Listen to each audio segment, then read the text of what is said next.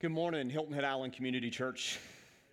Hope you're doing well this morning. Uh, for those of you I don't know, my name's Todd, and I'm the lead pastor. I'm so glad that you are here to worship with us as we continue in our series uh, that we've entitled Think Global. And for some reason, I feel like God is just telling me right now that we just need to continue in a spirit of prayer.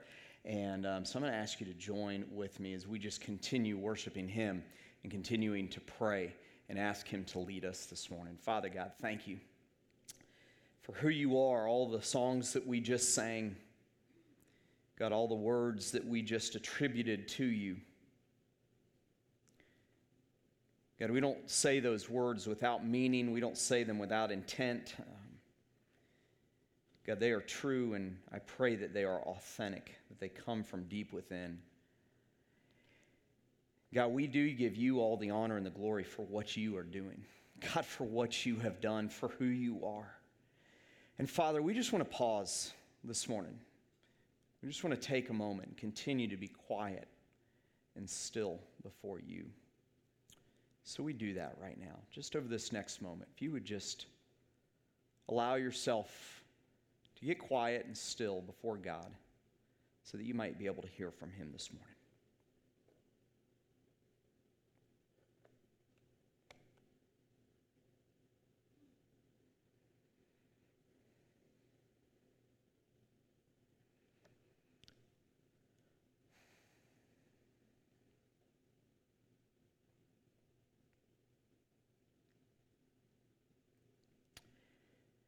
God, as we focus on what you're doing, not just here in our community, but God, over these next few weeks and beginning last week, we've begun to focus on what you are doing around the world.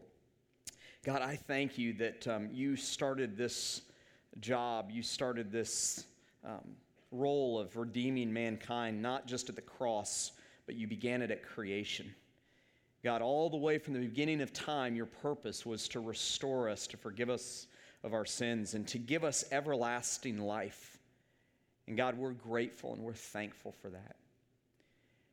And God, now as um, we look into your word, as we look to the first kind of part of the book of Acts, I pray that each one of us would um, allow ourselves to hear from you. God, I pray that you would help us in our fears and in our worry, in the things that come so quickly to our minds that we're concerned about. God, I pray over these next moments that you would allow us to hear from you on what part we can play in that role of redeeming mankind. God, be with us over these next few moments together. And I pray that you're honored and that you're glorified. May you pierce our hearts. May you search us inside. And may you change us as a result of your word. In Jesus' name I pray. Amen. Amen. We're in week two of this series called Think Global, and last week we introduced you one of our global partners. We had No Hungry Children here. Uh, they are a uh, group out of Atlanta, the Atlanta, Georgia area. Some long term friends of mine and Cynthia's, uh, Brandon and Kim Smith who began a, uh, a, feeding program in the slums of Nairobi, Kenya. And I want to encourage you, if you uh, weren't here last week, uh, I want to encourage you to go and listen to that message because it was, it was more than just um, a uh, advertisement for one of our missions partners. Uh, I believe that God had his hand on last week and I hope and I pray that He used it to um, start something in, your, uh, in you in terms of being praying for and being involved with uh, what is happening in Africa and Kenya, Africa. And I got to tell you this, this was really neat. Um, th- the day after they left, they reported that um, they sell these T-shirts. You've probably seen them, No Hungry Children T-shirts. Um, they reported that last Sunday here at Hilton Head Island Community Church, they brought in more money for t-shirt sales than in any other church in any other time. So, um, Hilton Head Island Community Church, way to go. That is good news. Because for them, it's not just about shirts. It might have been for you, I don't know, but that's okay. Because for them, um, that is about money that goes directly towards their feeding program. And so I just want to thank you so much um, for being contributors and supporters uh, you'll be hearing from more of our partners over the next few weeks as we have Row Kids in a local group uh, next week. And then in two weeks, uh, you will be hearing from navigators uh, in Atlanta, uh, Georgia, our uh, friends in, in Atlanta Georgia State. When I was, um, when I was in second grade, um, I, I, had a problem, and uh, my parents took me to the doctor to fix this problem. And the problem was, is that when I was in school, um, I couldn't read the chalkboard they weren't whiteboards back when I was in school, they were chalkboards. So, um, so I couldn't read the, the uh, chalkboard, and my teachers began to notice this. And so they called my parents in and um, they said, You know, we, are pretty sure he doesn't have any learning disabilities. Um, I, I kind of wish they had figured out that maybe that was the case, but that's all right. That's a whole other story. But they said, We really have noticed that Todd is having trouble seeing the chalkboard. And so my parents took me in, and I got glasses. And I got to tell you, in second grade in 1980 something, um, if you could find ugly glasses, my parents got me some ugly glasses. And um, so they took me back when I was in seventh grade because they felt bad because the glasses were like real small and my head began to grow and that kind of thing, and they were getting uglier and uglier. And in seventh grade, I got a new pair of glasses, and they were even worse than the first pair. They were ugly. And so um, then we went back a few years later and finally got some glasses that looked right. And then this whole thing came out contacts, and that was awesome for a kid in middle school who had these big, big, thick Coke bottle glasses. Um, and so through the years, you, if you, some of you wear glasses, some of you don't, but if you do, um, you change it out from time to time to uh, try to get that right, uh, get that right uh, look. You know, not just fashion-wise, but also so you can be able to see. And and I don't know about you, but um, throughout the years, your eyesight changes. Um, mine is drastically changing over 40 years old now. It's crazy how quickly it's changing. But um, a few years ago, I had small glasses. You remember, remember small glasses were in? And, and I remember driving one day and I'm like, I cannot see from side to side. And this is not a good thing because my glasses were so small. So I went to the doctor and I got larger glasses. And these are my glasses now. They're pretty big and, you know, they're pretty nerdy and I'm fine with that. That's cool. But um, I, it gave me a different perspective. It gave me a, a, different perspective. And, and I remember that time when I was in second grade. Um, h- how many of you wear glasses or contacts? Raise your hand this morning. Do you remember that first time that you put glasses or contacts on? Wasn't that a great moment? I mean, it was like, wow, that's what the world looks like. I had no clue. And I remember getting these things that looked so nerdy and big on my face, and I was like, wow, I can see from side to side now. I'm not going to sideswipe someone on 278 now as I'm driving down the road. And so my perspective began to change as I got glasses. And I know some of you have experienced that change in perspective. My prayer for our church from last week and on to these next three or four weeks that we have ahead of us is that perhaps our perspective will change that our thinking will change, that we won't be so focused on what is going on in our own lives, but that we would have a wider lens perspective, that we wouldn't be so myopic in the way that we view life, that we would take a step back and look at what God is doing, not just uh, across human history, but around the world today in this day and age. And so, over the course of these next two weeks, what we're going to be doing, actually this week and in two weeks, we're going to be taking a survey of part of the book of Acts. And so, if you have your Bibles, I'm going to ask you to turn to Acts chapter 2. And Cynthia mentioned you can get on our uh, new app, uh, whether you're an iPhone user or an Android user or whatever. You can get on our app or you can get on our website or you can go to YouVersion and you can check out Acts. And we're going to be in chapter 8 today. And we're going to take a look today at kind of the second phase of what happened in the early days of the church. And, and I, I know that I've mentioned this before. I love history, um, but I particularly love Bible history, not just because of the history, not just because of the information. Because when you read the book of Acts, which is like God's history book for the New Testament, God's history book for um, the current church, that we, by the way, are tied back to, you can see God's hand moving in a remar- remarkable way. And so, over these two weeks that I'm going to be teaching Think Global, we're going to be taking a survey. First is going to be from Acts 8 through 12. We're going to take a survey. It's like looking over land and, and kind of getting a, a, a big picture of, of what God was doing. And then we're going to be taking a look at Acts 12 through 18 in a few weeks, and we're going to be taking a look at what God was doing there. And my prayer and my hope is, is that your lens would just swing out really wide and that you would able to get that be able to get that big perspective of what God is doing in the course of human history, not just with you on Hilton Head Island, not just with you in wherever you're from, but over the course of human history. Because here's what I know God may be doing something great in your life, and that's awesome. But God is doing something incredibly great throughout the course of human history. And that is, is he is calling, he is redeeming, he is asking, and he is moving so that people will come to know him. So that they will receive forgiveness of their sins and so they can live eternal life with God in heaven when they die. That's the role of God. That's the good news. We're going to be taking a look at that, and we read it when Cynthia read 2 Corinthians chapter 4. I love that passage because it dovetails so well into what we're talking about today. So if you have your Bibles, you can turn to Acts chapter 8, and we're going to begin taking a look at what happened there in the first church. Now, let me just tell you what we're going to be looking at over uh, today and in two weeks. We're going to be looking at um, the, the, the fact that the message of the gospel, here's what I want you to hear this morning. If you don't get anything else, this is what I want you to hear when we truly get to a place where we have a global perspective of what God is doing, it's like a pebble dropping in a water. I, I know you've done this before where you've been out maybe on a, you know, a, a nice calm lake. Or here, we don't call them lakes. What do we call them? Lagoons. We call things everything opposite we call it in hilton head don't we? So if, you know, it's not a pond it's a lagoon. So if you've been on one of those lagoons or a lake or maybe even the ocean when it was really calm and you drop a pebble or a rock or something in and you begin to see the ripples happen don't you? You begin to see that ripple occurring. First there's a small ring then it's larger and then it's larger and then it's larger. And then it might even go to the edge of the pond or lagoon and what happens when it hits the edge sometimes?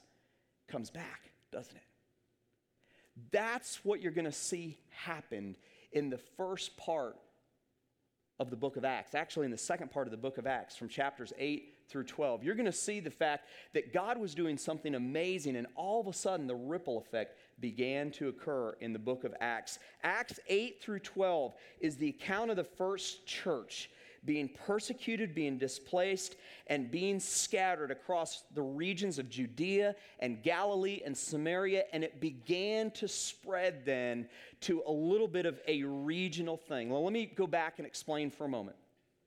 Jesus has come to earth. He's done amazing miracles. He's performed incredible things. Uh, he has all of these followers like most Jewish rabbis do, except Jesus' message is a lot different. It's tremendously different. He's talking about the hope of the world. He's talking about having a personal relationship. He talks about friendship and love. And he takes all the rules that the Jewish people had and he basically says it's not about that. It's about the fact that we can have a personal relationship with God through Jesus Christ, through himself. That was his message of hope. And so then he dies on a cross. We see that in the Gospels Matthew, Mark, Luke, and John. Luke was written by a doctor by the name of Luke, and then he went on to write the book of Acts. And in the book of Acts, in the first few chapters of Acts, we see the church beginning to form.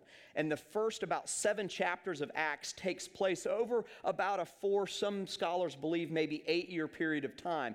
And then we come to the eighth chapter of Acts and amazing things begin to happen. And what we're looking at today, what we're surveying today, is something that took place over roughly a 14 year period of time. It took place over roughly a 14 year period of time. And it begins with a major event. And the major event is this there's a man by the name of Stephen.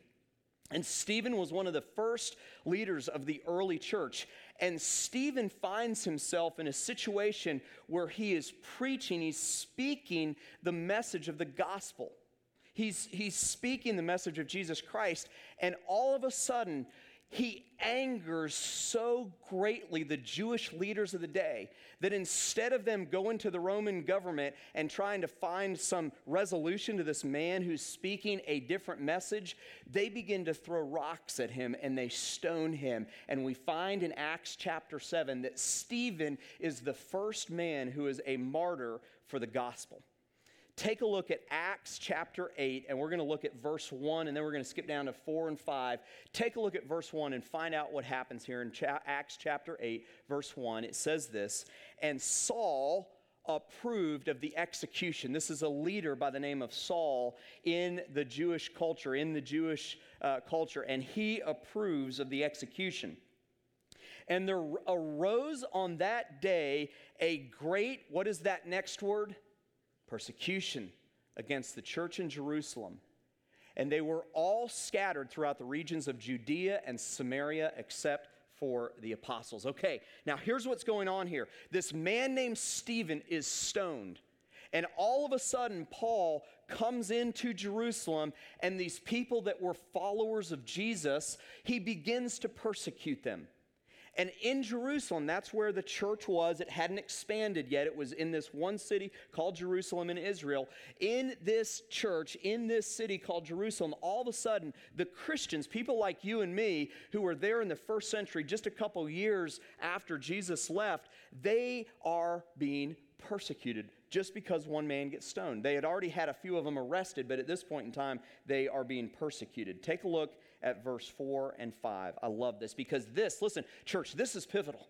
And when we talk about Jesus dying on the cross, and three days later raising being uh, taken again from the dead and going to be with the father in heaven and that was pivotal it was it was the most pivotal event in all of human history and then you have the Holy Spirit in Acts chapter 1 that comes down on those Christians, and that was pivotal. But we miss this. Look at this, cha- uh, verse 4 of Acts chapter 8. Now, those who were scattered went about, and what were they doing? They were preaching the word. Now, hang on just a second. Isn't this the same thing that Stephen was stoned for? And they continue to do it. They continue to preach the word. Verse 5 Philip went down to the city of Samaria, that's way outside of Jerusalem, probably a day or more journey uh, down into Samaria. And what, did, what does it say that he did? He proclaimed to them the Christ. This is the beginning. This is that first ripple. When you drop a, a, a rock or, or, a pebble in a, in a lake or a pond or a lagoon, uh, you begin to get that ripple. That was the first ripple. It was the very first time that the gospel was taken from one place to another. And thus begins this whole idea of the advancement of the good news of Jesus Christ. It began right there in Acts chapter 8. And it began because a group of people said, I know a man just got killed, but I'm going to be bold enough. I'm going to be bold enough to continue to preach the message that I'm called to preach. This is the beginning of the advancement of the gospel. And specifically, at this point in time, he went north from Jerusalem into Samaria, into a land that really Jewish people didn't even go to.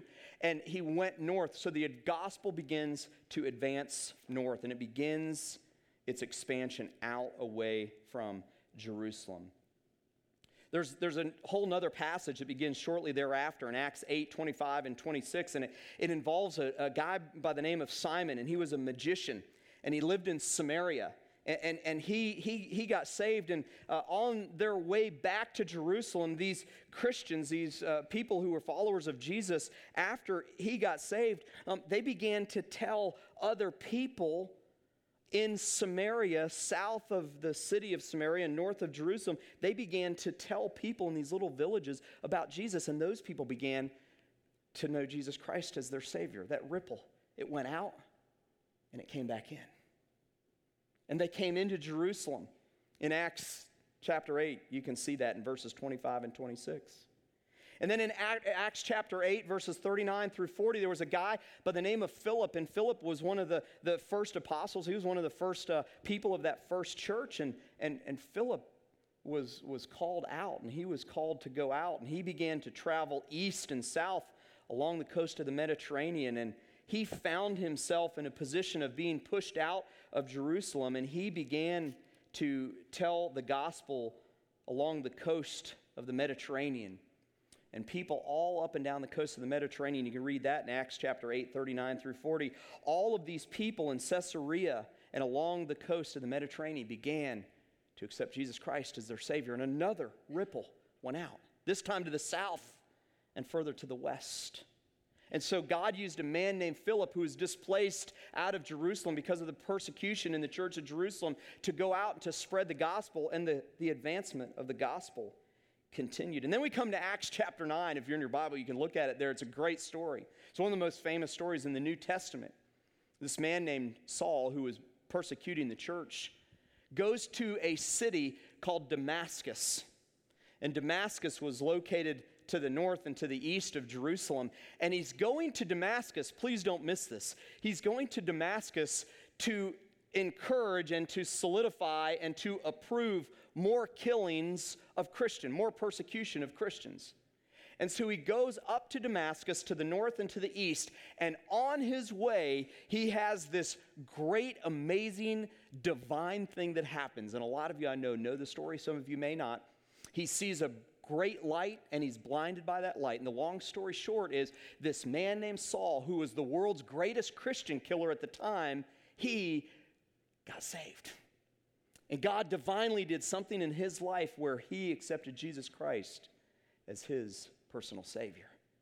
And so he ends up in Damascus, northeast of Jerusalem, and instead of killing Christians, he begins to preach the gospel of Jesus Christ the good news of Jesus Christ to more and more Christians. And once again, the gospel goes out from there.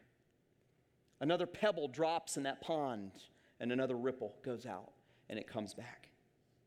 We see in Acts chapter 10, you can turn there, these verses will be on the screen. In Acts chapter 10, verses 34 and 35, there's this man named Cornelius, a Roman citizen, who becomes a Christian. And for the very first time, someone who's not a Jew becomes a Christ follower. And so this man named Cornelius, who was already a God follower, he and his household become a Christian. And in, in Acts chapter 10, verses 30, uh, 34 and 35, I want you to hear what Peter, who was the one that got to talk to Cornelius, listen to what he says. Peter says this He opened his mouth and he said, Truly, I understand that God shows no partiality.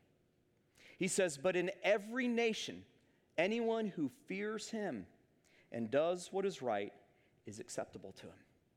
You see, Peter realized that the first drop that went in that pond, the first drop that went in that lagoon or lake, and that ripple effect started to begin, he realized, please don't miss this, he realized that Jesus' message of love and of grace and of hope wasn't just for a bunch of Jewish people who were followers of this rabbi. Yes, it was for them, but he realizes in this moment, maybe for the first time, that God's message of love and grace and salvation and eternal life was for the whole world.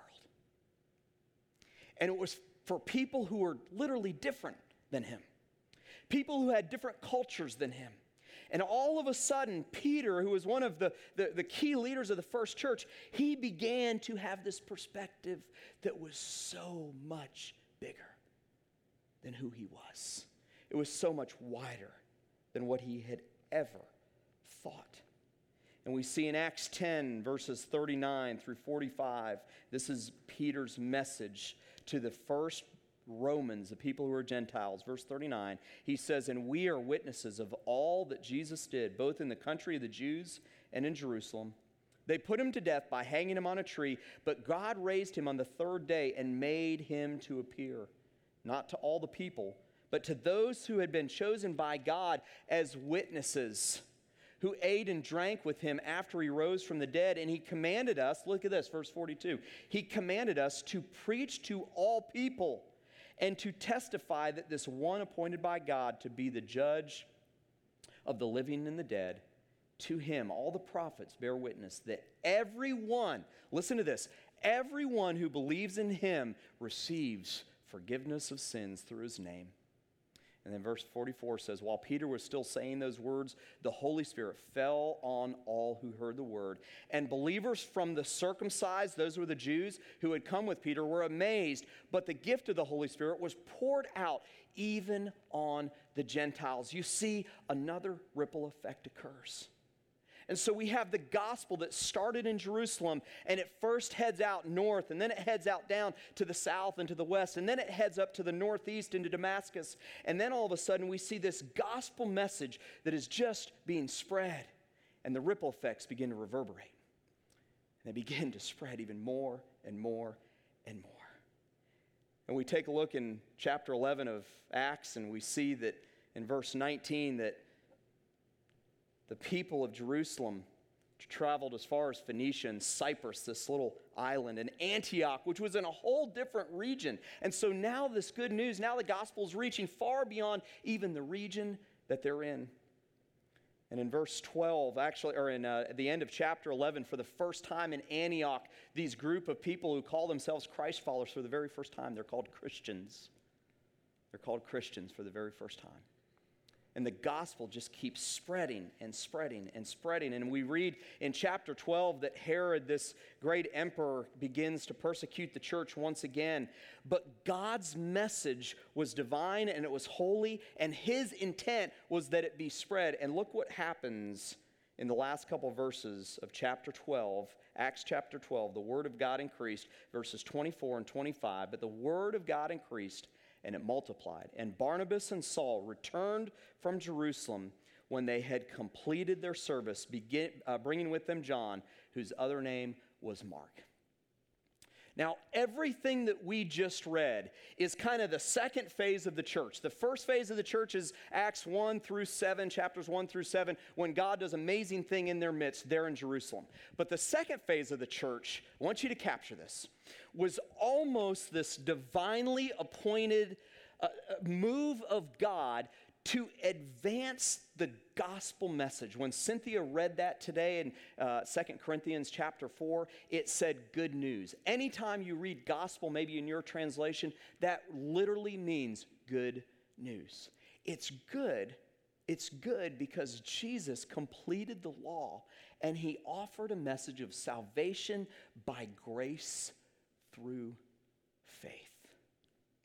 And so this good news is advanced in the world as they knew it at that time. But it was advanced, and here's the point I don't want you to miss, Christ follower. This is the, the point I don't want you and I, as Christians, us here at Hilton Head Island Community Church, to miss.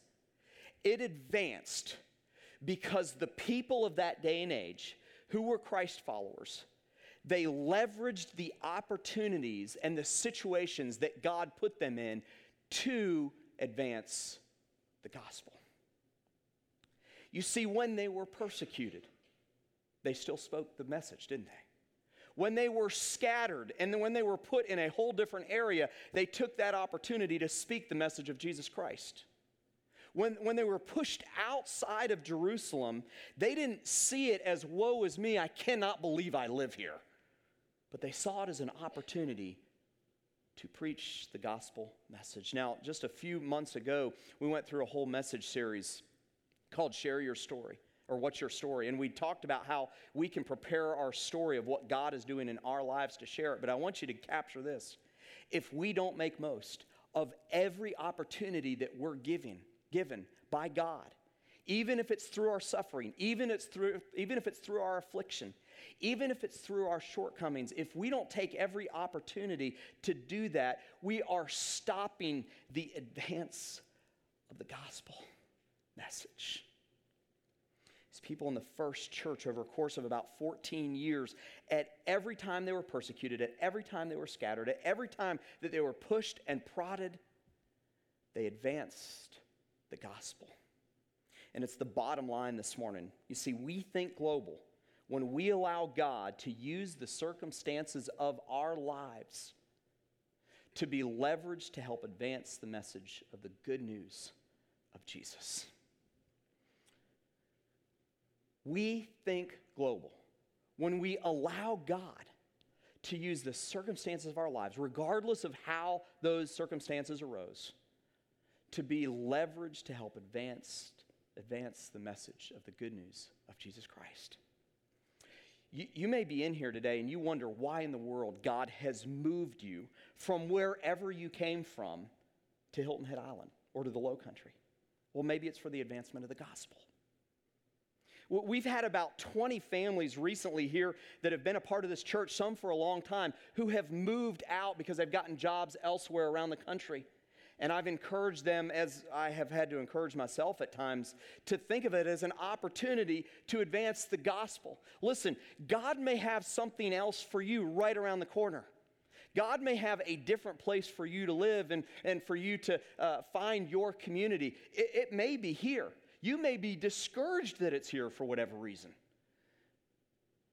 You may think that your affliction and your suffering on whatever is going on in your life, whatever is happening in your life, is something to bemoan. But perhaps the people that God is putting you in front of need to hear your story. Perhaps they need to hear that message of Jesus Christ. Maybe no one has ever really sat with them and talked with them about it, what it means to be a follower of Jesus and to have hope for all of eternity, not just hope here on this earth. And maybe He's going to use you in your workplace or in the people that you connect with here on this island or elsewhere or maybe he's going to use an affliction that you're going through when you're at a hospital to tell someone about the message of Jesus Christ. Or students, maybe he's using you in a school that your parents made you move to, that you hate, in an area that you cannot stand. Maybe he's going to use you to advance the gospel message. When Cynthia and I went to Morocco back in 2004, we were introduced to a friend, and I'm not going to give you his name because there are times that he's in danger. And he moved to Morocco as a businessman. Didn't really understand why in the world he was there. He wasn't with some kind of missions organization. He wasn't with uh, some kind of uh, you know movement. He moved there to be a businessman, and he never understood why in the world he was there. And this was about 30 years ago that he moved there. And God has used this man in a remarkable way to advance the gospel in a Muslim country. Listen, you don't know the course of your life. You have no idea. I have no idea what the course of our lives is going to take. And in the midst of the circumstances that you find yourself in, if you're a Christ follower here today, we have a responsibility, just like those in the first church did, to advance the gospel message. That is why we should think global.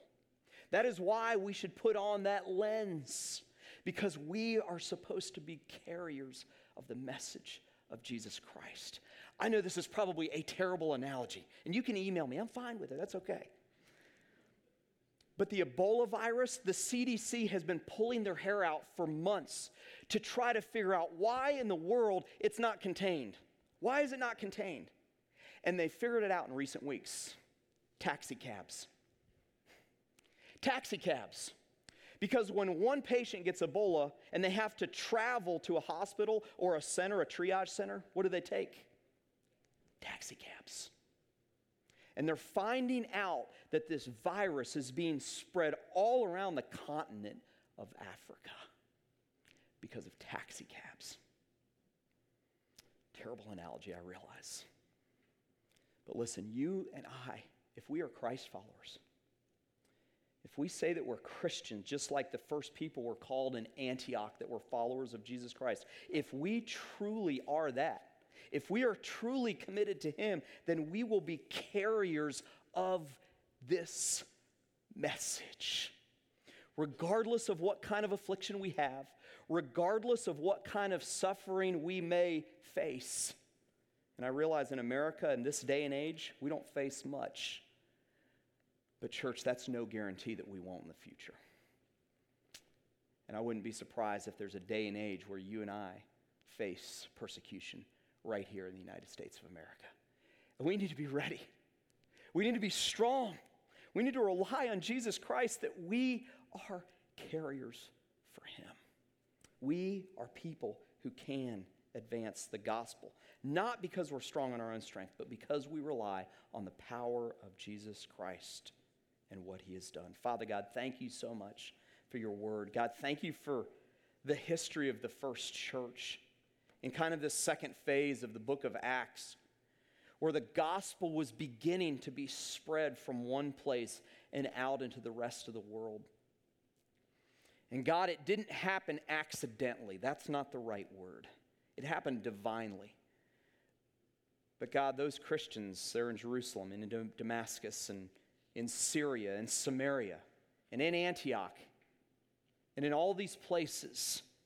God, they were willing to be used by you. In fact, they were so willing to be used by you that they leveraged every opportunity, every struggle they went through to tell others about you. And God, today I admit that there are times when my passion wanes on being a carrier of the gospel.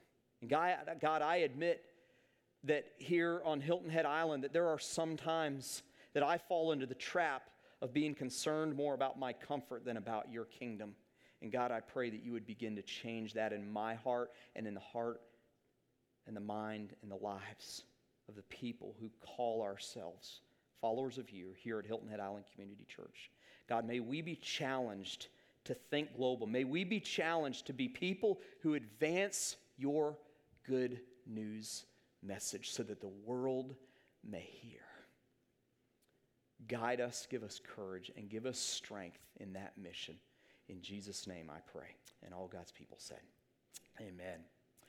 I want to thank you so much for being here today. I just wanted to uh, talk with those of you who are part of the Hilton Head Island Community Church family. Um, I was so encouraged last week that um, you all gave so much to No Hungry Children. But if you look in your worship folder, you will realize that our uh, giving is still way below normal. Um, it's still way below what we had planned. Uh, and I want to encourage you to give and to tithe. It's an act of obedience, but I got to tell you, as someone who went through a period of time who started backing off on that, who over these last seven years has tithed. My wife and I made that decision to do that. Every paycheck is the first thing that we do. I want to encourage you to do it because you have no idea the joy that you will experience to see God work in your financial life so I want to encourage you to give. If you are part of our church, if you are part of the Hilton Head Island Community Church family, you can do that on your way out. You can do it now on your app, or you can do it on home by logging in there to the database. And I want to encourage you to do that. Please give to what God is doing. Our staff are making tremendous, tremendous sacrifices, even some pay cuts, uh, so that we can do God's work here on Hilton Head Island and we think of it as an honor to serve our community. And so I want to encourage you to give to what God is doing and follow in his obedience and commands in that regard. Why don't you stand up? I want to thank you so much for being here today. Thank you so much for giving, and I hope to see you next Sunday. Have a great week, everyone.